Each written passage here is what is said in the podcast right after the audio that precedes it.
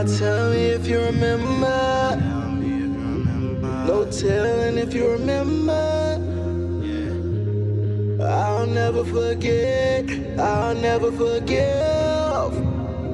Welcome to the hashtag Cause podcast. The show focuses on the strategic disruption of the status quo in technical organizations, communities, and events.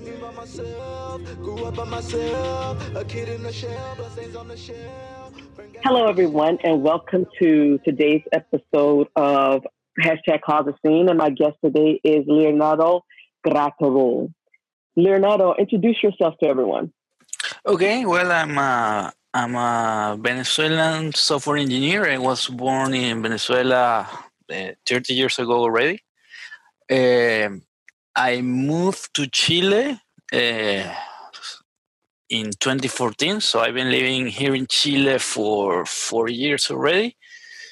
If I work all kinds of development works, mostly in web development uh, for companies of all sizes, startups. Uh, right now, I'm working for a rather large uh, corporation.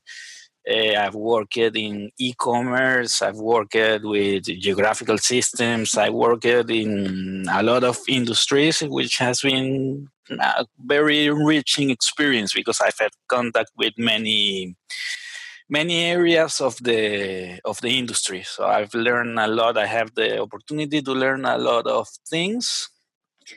And that's it uh, from my part. When you said that, when you asked me to, to do this podcast, podcast uh, you you asked me to talk about my experience as someone like underprivileged, and at first it was hard for me because I'm I live in Latin America, so I'm most of the times I'm more on the privileged side of of things. Like I'm male. I've I've come to notice that I make more money than most of my female colleagues, so I have to pick my brain really hard to to come with experiences. But but I found some experiences where even though we sometimes can be in certain positions of privilege, we sometimes are on the other side of privilege too. So it's sometimes we we can play the two roles. Like sometimes we can take advantage of our position, or sometimes our position is a position of advantage, and sometimes we're on the downside. For example, me being an immigrant here in Chile has had its own challenges. So, yeah, I have quite a few things to talk about today. Well, that's good. I'm glad because, um, I, and I like that you also have that per, that perspective of privilege because people often think, and I keep telling, I want to be clear, privilege is not just about white males. A exactly. lot of you, it depends on where you are in the world, privilege. Because I'm looking at you, and um, you guys won't see this because, or the audience won't see this because it's not video. But you're also of light um, complexion, so that's a privilege in Latin, Latin America. Um, yeah, I'm not. I'm not completely white exactly, but I pass like mm, I'm like more Hispanic. There are people who is whiter than me, but certainly I I'm on the privileged side here in Latin Latin America. Totally. Yeah, because I've heard. Um, I mean, just from what I've heard, I mean, it could be of African descent in um, Latin America. Is is I mean, I'm looking at you. You are not getting. You're not having that issue with privilege. So it's yeah. the fact so I'm I'm happy that you're you're able to speak from both sides and also a different kind of privilege that's not about white males. So exactly, uh, totally. Uh, so tell me why you're cause why it's important to cause a scene hashtag cause a scene and how you're specifically doing that. Well, for me, it is important to bring light to to these issues because. Uh, many people are like so blinded to this thing actually existing that they even get offended by by the existence of these kinds of mo- movements. I've had problems with friends in private conversations like why are you supporting this kind of thing? or why are you retweeting this or this or that? Uh, i don't understand why we have to have like uh, be inclusive or anything if this is like a meritocracy. It's like it's not a meritocracy. Let's be honest. Uh, we have a lot of issues that come from bias, that from unconscious bias that people don't realize that they have them and they they feel very offended so i think the only way to to fight these things is uh, to be very vocal about them to be very open and to like yeah spread the word that there is a problem. Like the first uh, step to solve a problem is acknowledging that there is a problem. So that for me is like the most important part of everything to make people at first realize that the issue exists that i like i said i i make more money than most or i think all of my female colleagues. Like i had a lot of friends in development. There are people who make like three times less money than me women with wow, basically the same level of, of experience. It's it's crazy. It's i i I worked at a company where I worked with a friend of mine who even had more experience than me. She she was an instructor in a development course that I assisted to. So imagine she taught me, and she made less money than what I made. And yeah. It's, yeah. it's crazy. And this is all because of unconscious bias. So it's crazy.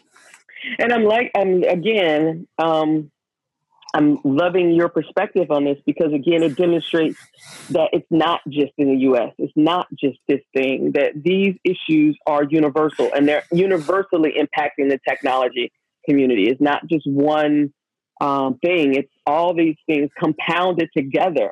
I mean, to, totally. say that you're ma- to say that you're making three times what someone else is making, that's huge. Yes, it's uh, it's weird. It's like what? How how come does this happen in? So tell me, since you talked about why it's important, tell me how are you um, causing a scene in, in where you are and online? Because um, I know several people who are from other marginalized groups that um, get the same kind of text messages or messages from people like, "Why are you doing this? Why why are you not talking about us? Why are you talking about these things? Why are you bringing these things up? Um, so it's interesting to try to want to advocate for even the very people that are saying stop talking about this. Yeah, the first thing is like uh, using my Twitter, which is my main form of public communication. It's like practically practically the only public platform I have that has like a lot of reach I've been cultivating a follower base in Twitter lately. And I try to be as vocal as I can with the issue, and the kind of direct messages that I get are crazy. It's like even people that I consider friends have gotten mad at me, like, and they start on private, like replying to me, like, and I've become like the go-to person for many people to criticize uh, all these movement, movements. It's crazy. It's like uh, it's it touches a raw nerve in people, and whoever is vocal about these issues gets well. Well, you must know it more than me, probably. Gets like a lot of fire from people for being vocal about this other than that, I got to acknowledge that I'm not doing as much as I maybe would like to. Sometimes one is busy with life and whatnot. So, well, uh, what else have I done? Well, last uh, last February, I remember uh, I I participated in this global CFP day. You were there too. That that was like my beginning like the first thing i did like to actively participate in these kinds of of movements to bring diversity up. Like actively organizing an event eh, it was very enriching. And i'm planning a couple of things for the future uh, more in the in the sense of mentoring developers. I think in Latin America we have uh, one big issue with uh, with developers who don't have a formal education in college. The, that's like there's a lot of bias against those developers. Uh, companies I've worked for who pay them less, even though they are very capable developers. The companies won't even look at them. So the next thing I want to do is start a, like a mentoring group for for these uh, folks to uh, level up their skills so they can start applying and they, they can start competing with uh, guys and, and with folks with regular formal college education because that's another diversity issue we have here which is more related to i don't know how to say it to income to yeah to to social status socioeconomical status because um, many developers learn on their own because they cannot pay for college and that's one big issue here in latin america that they're not getting the jobs they should be getting because i, I strongly believe that developers who attend boot camps who are self-taught or they or who dropped out of college, which is, which is actually my case, are completely capable of working at big companies and delivering value for for software companies. So that's where I want to focus my effort for the second half of the of this year. That's really interesting because um, it's that is a big place where you need to cause a scene because it's a the majority of developers today aren't coming through CS programs, and so companies are using that old, outdated formula for identifying people when the the the the job pool is not is shrinking of people who are coming out of CS programs. So they're not even seeing that they're doing themselves a disservice long term um, because they will not have the develop. So they need to be de- uh, developing the talent that's coming out of alternative or non-traditional methods of learning.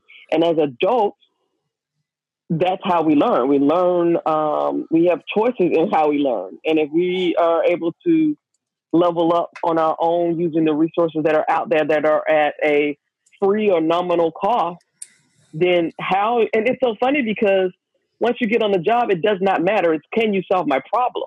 Exactly. And I think that people overvalue the. I'm not saying that formal college education is not valuable because it is. Uh, I had uh, both experiences. I, I studied uh, two, two degrees, both of which I dropped out. And it is valuable what you learn in college, but uh, I think that what I've learned on my own, what I learned in my jobs, has been Uh, the same. Has had the same value, or even more, maybe, from what I learned in college. So I think that there's like some bias that only through college you can learn certain things, and which is not true there are many things that you learn in college that maybe will be harder to learn learn on your own but people can and people does it all the time so it's like a bias that we have to get rid of i used to have it myself so it's hard so to how do, how do you how do you do you have any actually strategic plans for addressing this? My plan is to gather a group of people and based on their skills and their interest uh, to try and build something like uh, like an end-to-end uh, digital product. It could be a mobile app it could be a web app depending or if i have enough people uh, a web app a mobile app a desktop app desktop app and and try to uh, bring people through all the process of building a product so they gain the first-hand experience that maybe they're not getting. Sometimes what i see is people who graduate from boot camps had like a hard time transitioning to a job because they lack certain skills, certain experience, and it's like creating a place where they can gain this, exper- this experience guided by people who has worked in in the industry in order to to make them feel comfortable working with technology and creating things with their own hands. It's like uh, depending on the skills even get more skilled uh, developers to mentor less skilled developers. So it's the idea is that this scale on its own and the idea is to bring at least two or three more experienced developers yeah, ideally who has experience teaching too. So and aim it at that group of people who has been getting problems finding a job. Uh, two weeks ago, I was at a meetup, and there was this guy who came up to me after my talk, and he said like, "Hey, I've been following you for a while." And I was like, eh, he was, uh, he's a Venezuelan like me. He he he's been in Chile for less than a year, and has hasn't been able to find a development job. And I told him, but why aren't you like developing on your own?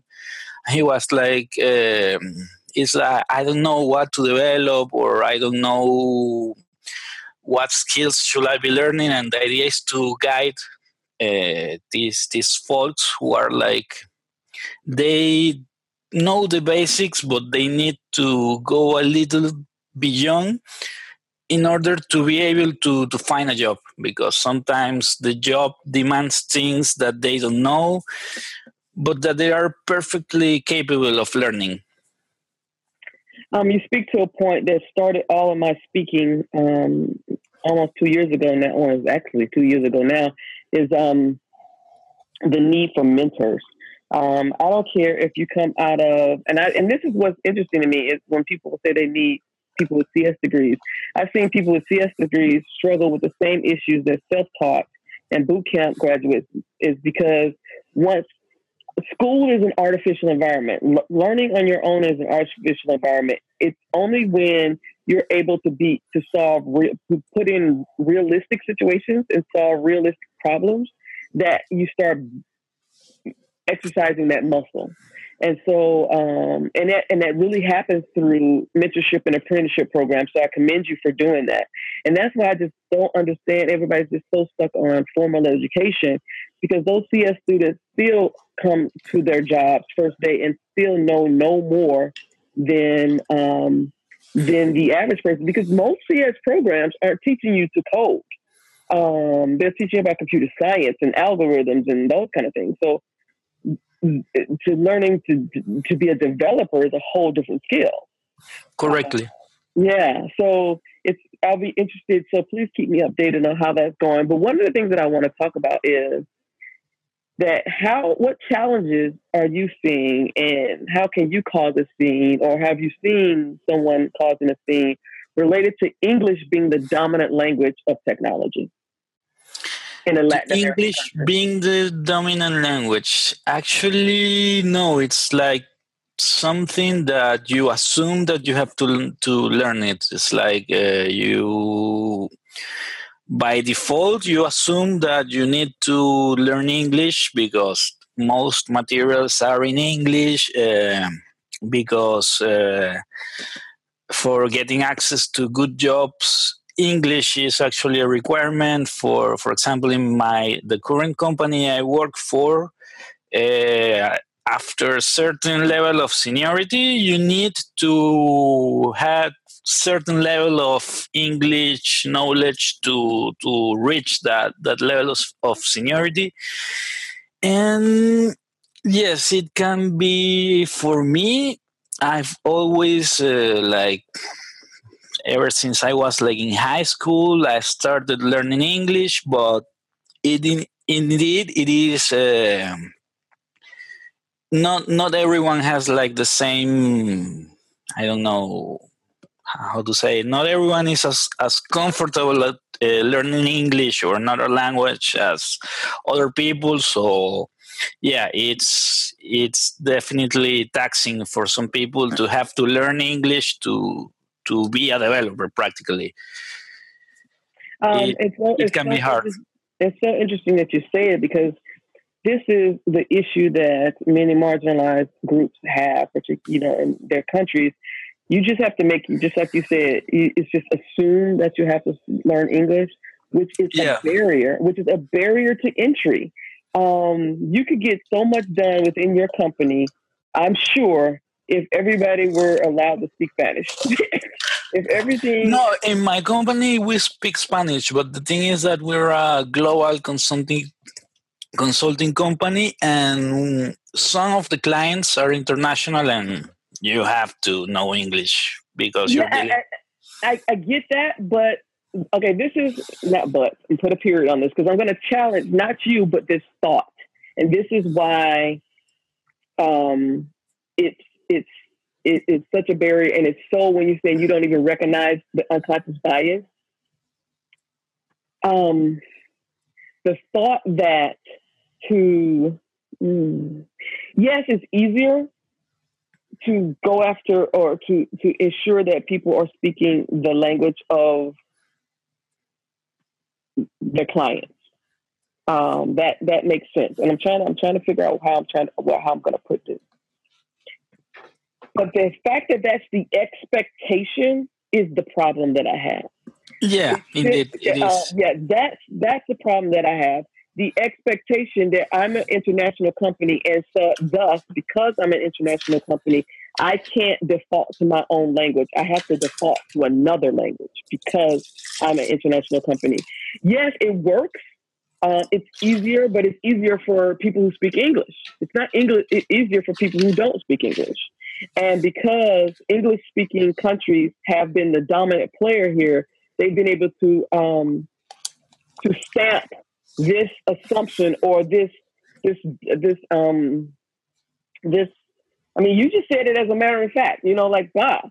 But it, it's it, the fact that it it was so easy for you to say it was just shocking to me.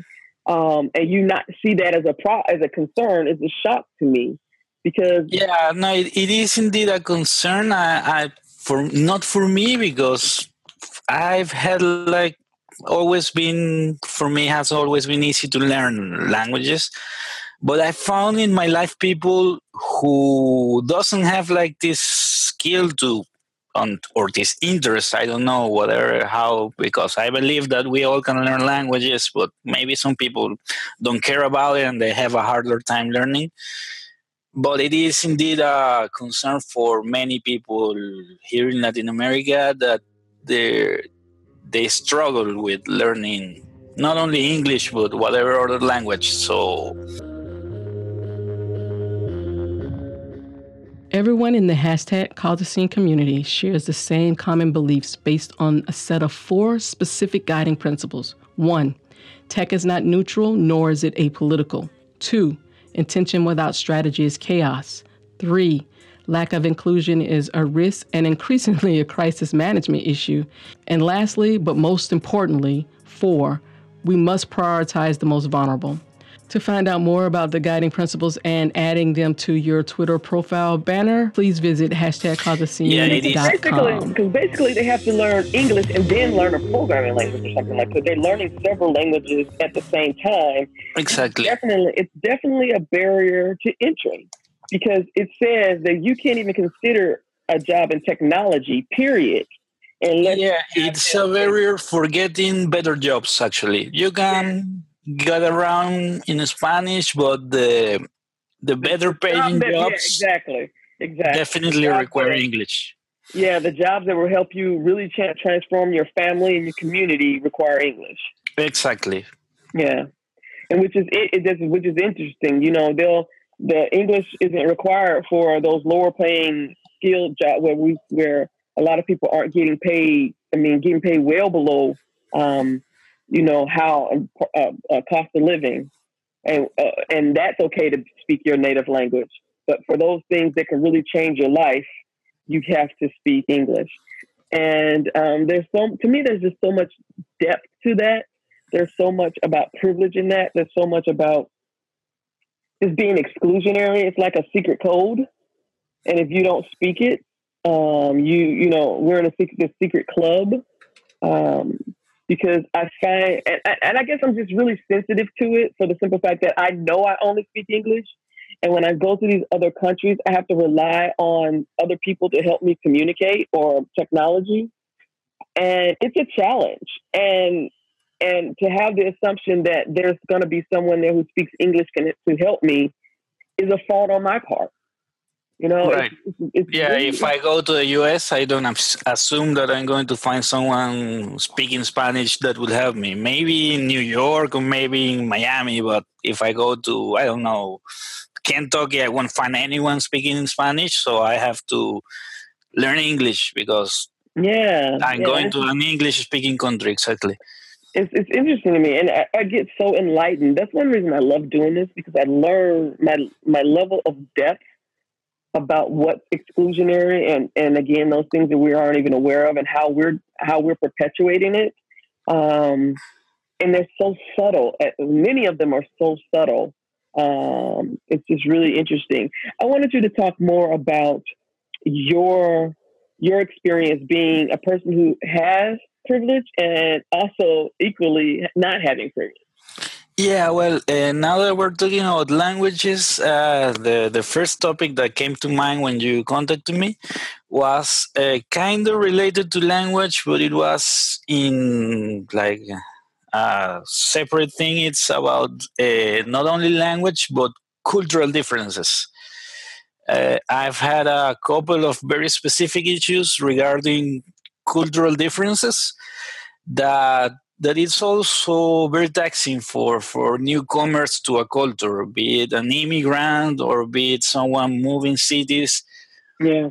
Uh, the language that we use, uh, like not not only what we speak, but even in Latin America, it happens a lot. We share the same language, but uh, there are cultural differences. There are different expressions. So for a newcomer to, to a new culture, especially in, in the US now that people are getting very sensitive about a lot of issues with kind, which kind of makes sense, but I've had very hard discussions with people because I'm not a native English speaker, so sometimes I don't know yeah. that maybe a word is a slur. You know, uh, you learn it, you don't know the complete meaning, and you use it and you get burned because of that word and it's like wait dude i'm not a, native english speaker uh, like okay it's good if you correct me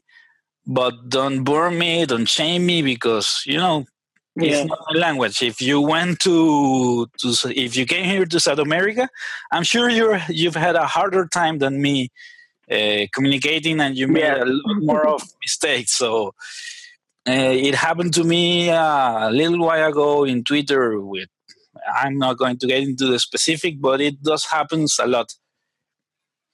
And yeah. that's one big step towards uh, inclusion with people from other cultures, you know? Uh, understand that sometimes if we transgress some social code is not out of uh, being it's not made in a mean spirit. It's just that we have difference in cultural codes. And sometimes we don't know that certain things or actions or words are actually seen badly in other places one of the things that uh, it's so funny that you bring that up because I've had several conversations of people from other countries whose only experience before they got here was American or U.S. television, and so they think that those those scripted experiences are what they are here, and so um, it's a shock to them when they recognize that's not the case. And then how do you, because that's how you learn English, that's how you come to quote unquote try to assimilate in a culture that is not that thing because someone exactly. in Hollywood, someone in Hollywood made that up, you know? Yeah, or for example, you learn by, I don't know, listening to rock music and hip hop music, yeah, which sometimes, yeah. you know, the words they use yeah. should not be used in public conversation or it happened to me like i'm remembering like nine or 12 months ago i don't know like last year there was this discussion about the this thing in the us where women are tired that people call them girls like i'm not a girl i'm a Yeah. woman Yeah. when I tweet in English or when I speak in English, I have to make a conscious effort to not do that. Because first, like you say, we learn by watching TV, by reading, and it's like the common way that women get addressed, whether it is good or no, is they call them girls.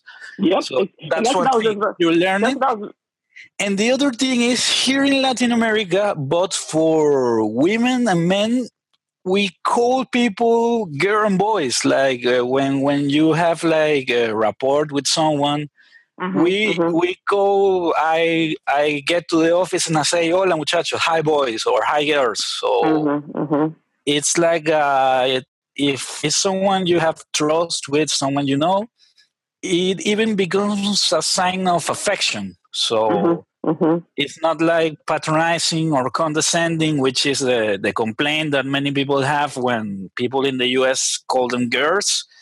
It's more like a sign of affection for us to call Mhm. ourselves that. So that's for that's one example of a big, big, big cultural difference. And I remember when I explained this to I don't remember who it was on Twitter, and she said like, "But don't they teach you that girl is a girl when when you go to english classes don't they teach you the difference between girl and women and i was like i've learned more english outside the formal classes than what i learned in, Exactly. in high school Exactly. and Exactly. And they what's in- maybe they taught me the difference but you know i learned more by watching tv by watching movies by reading than what i learned in class so And what's interesting though is, um, and and we talk about like the pop culture. You learn from what you know the pop culture and what gets what gets um, uh, imported to your countries, and a lot of it is derogatory already in nature to minorities and and Exactly. and, and so, but you would know that.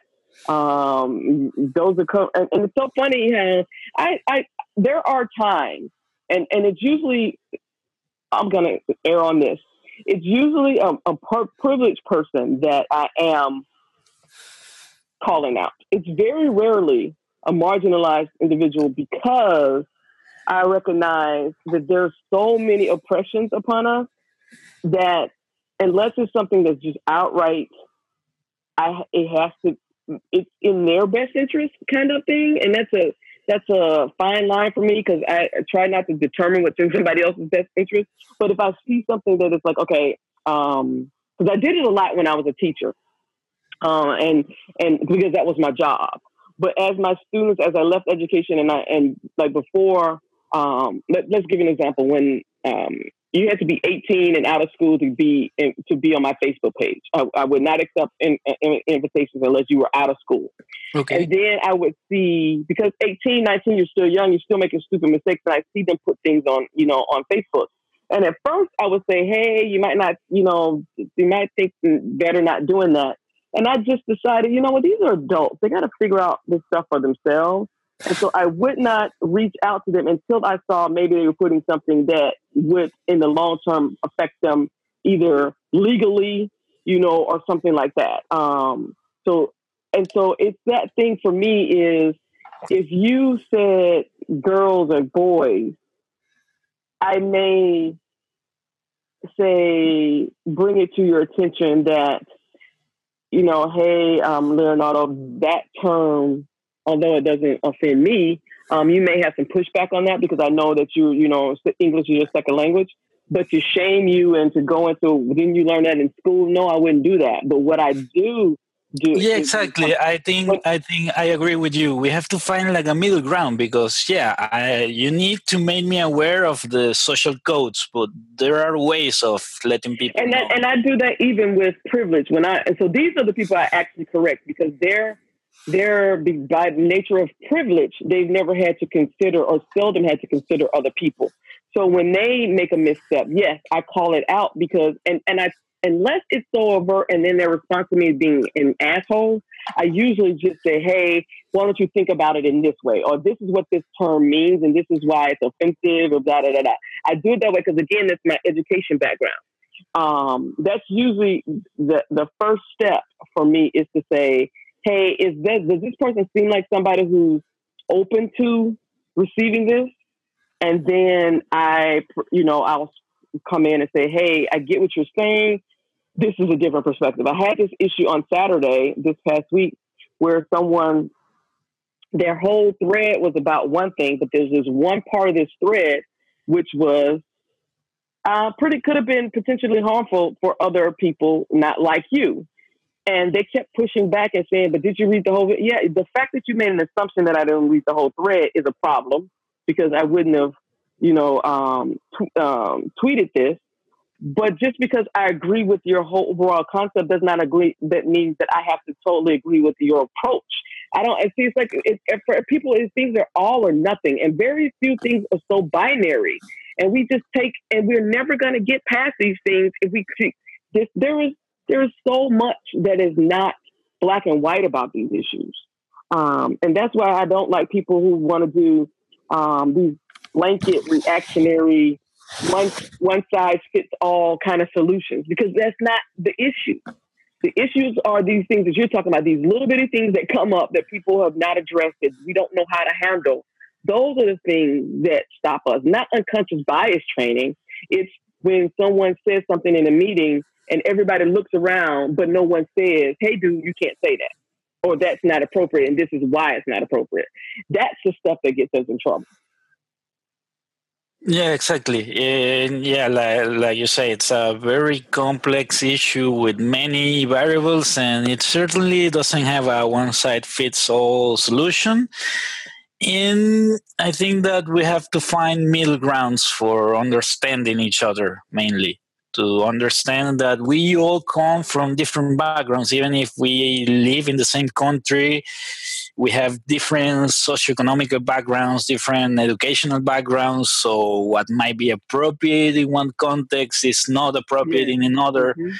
And I don't know, I think it goes uh, through a lot of diplomacy, and everybody needs to have the, the goodwill to to change their mindset like okay i understood that there are certain certain things that i do here in latin america to communicate that might not be appropriate in another context but mm-hmm. some people need to learn that if i do something it's not because i mean it in a bad way and we have to find middle grounds for all of this yeah yeah. And the, the thing with cultural differences for me the the main starting point to understand that not everyone who does something exclusionary is doing it out of uh, mean spirit. Yeah, sometimes exactly. it's like you say there, there are people who are willing to listen and people who are not. Uh, with the people who are willing to listen you know exercise a little patience uh, mm-hmm show them another points of view because well as i said i get a lot of uh, heat on my direct messages for talking and even i don't consider myself that i talk so much about the issue but i don't know it's like sometimes it's so invisible this issue that whatever little thing i do to talk about it it causes well, outrage the, well one of the things that, and um and you and I'm glad you're speaking about this, is the fact though that once you start turning a light on certain things, people start seeing um, becoming afraid. Because yeah, even totally. though you say it's a small thing, it's really a, a not. Because once you start putting turning the lights on, it does not stop, and that's the thing.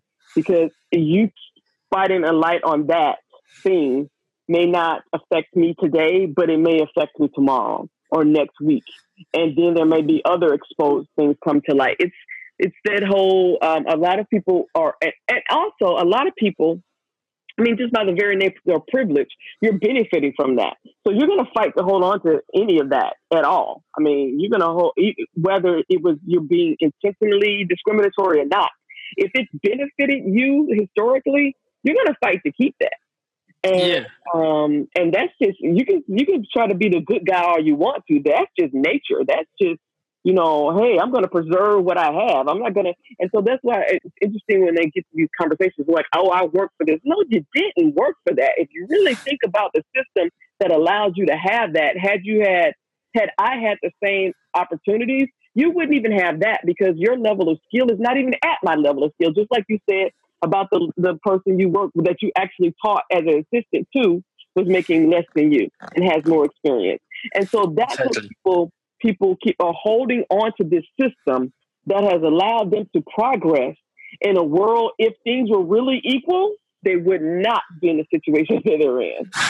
Yeah, totally. I I see it here all the time.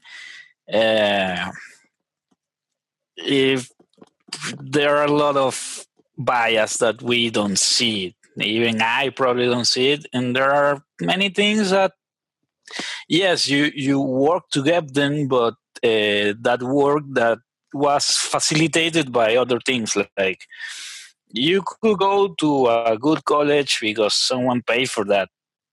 Yeah, exactly. you you could you could reject low paying offers because you didn't have to work right out of college. yes. Like, i didn't have that that chance for example. Mhm. I, I had to start working before finishing college. I i dropped it out because i moved here. But i didn't have like the chance to reject low paying jobs because i needed to work. So not everyone has that opportunity. And like you say it's not not not an equal playground for anyone. Yeah. So um, this has been a very interesting conversation. I just knew, just based on the stuff that you were retweeting, and again, I've only been introduced to you, at, at, as you said, through the uh, Globally Diversity CFP when you were um, you showed up in the Slack channel. So that's very interesting. That was like, that was in March, right? February or March, I don't remember now. So That that day, we, that day I did the CFP. We were in the middle of a big migration of data at work, so I was like, it's a blur. I was on duty before I did the CFP day, and then I went on to work. It was a crazy day for me. I don't even remember. Don't even recall it. But I want to thank you for coming here and sharing your story um, because it's through sharing your story that hashtag cause a scene gets to expose people to different perspectives. And it's when we have these different perspectives that we can broaden our perspective and start looking in the corners where it's dark, where we are being discriminatory and exclusionary to other people um, that we didn't even recognize. So, are you have any last words? No, the well, where you were saying, yeah, the the the diverse view for me that's the biggest part. I I have many many issues like that for not being diverse. I had, I remember now there was this uh, uh, this talking about the diversity. Uh, I remember a mistake that I made some time ago there was like a conference that rejected uh, that the email they sent for the people who didn't get chosen to talk at the conference they forgot to include everyone in the background copy so they did the cc and we all saw the email of everyone Oh my God. and we all started speaking like well now that this funny incident happened let's get to know each other it Yes, was a exactly. really beautiful experience and cultural differences here uh, we all started talking about our experiences with with conference and this and that. And i said like uh, well for me uh, getting rejected out of a conference is like uh, is like you know asking girls or women out on, on a date. Sometimes they reject you sometimes you get the to go out with the girl you want to go out with. And there was this guy like from an asian country. I think it was india. And he was was like i've never dated women and whatnot. And i was like whoa i shouldn't have made that comment because yeah in in latin america or in the us we have a different dating culture yes, from what exactly. People in other countries have like with more conservative approaches yeah. and whatnot and it hit me in the face like wow dude yeah. remember that in these cases when dealing with conferences or dealing with twitter dude remember that you are speaking to a global audience you don't know who might be on the other side like if I make this comment to people in the US, they might joke about it. If I make that comment to people in Latin America, they might joke. But for people in other cultures, it can be a, quite a shock to yeah, yeah. see that it's it's we have to understand that we are thank you. Thanks to the, to the, to the internet. We we now have a global audience and that is usually a very amazing thing that we can be talking miles away from distance and we can, can be talking to each other. Is amazing but we also have to be very aware that we are dealing with people and there are 7,000 million people in the world. So you know there are mm-hmm. all kinds of backgrounds and experiences that we have to try to take into account. Yeah. Well, that was a great place to stop because I actually just uh, wrote that tweet that down. That's about to be a tweet. Remember that we're communicating with a global audience. So exactly. that's a great way to end. So thank you so much, Leonardo, for coming on the show. And thank you, you for inviting me. You can continue to call the scene. Yeah, yeah, and probably we'll see each other in Atlanta. I think in a few months, in a few weeks, yeah. actually. Okay. Take okay. Care. See you, Kim. Bye bye.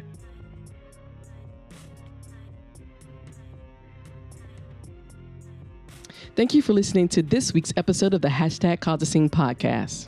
And I'd like to thank all our current sponsors of the podcast and the Hashtag Cause a Scene movement. Of course, we strongly encourage everyone to become an individual sponsor of the hashtag Cause community. Just visit the website at hashtagcauseascene.com to sign up today. On behalf of everyone here at Hashtag Cause we'd like to thank you again for listening to today's show and have a wonderful day.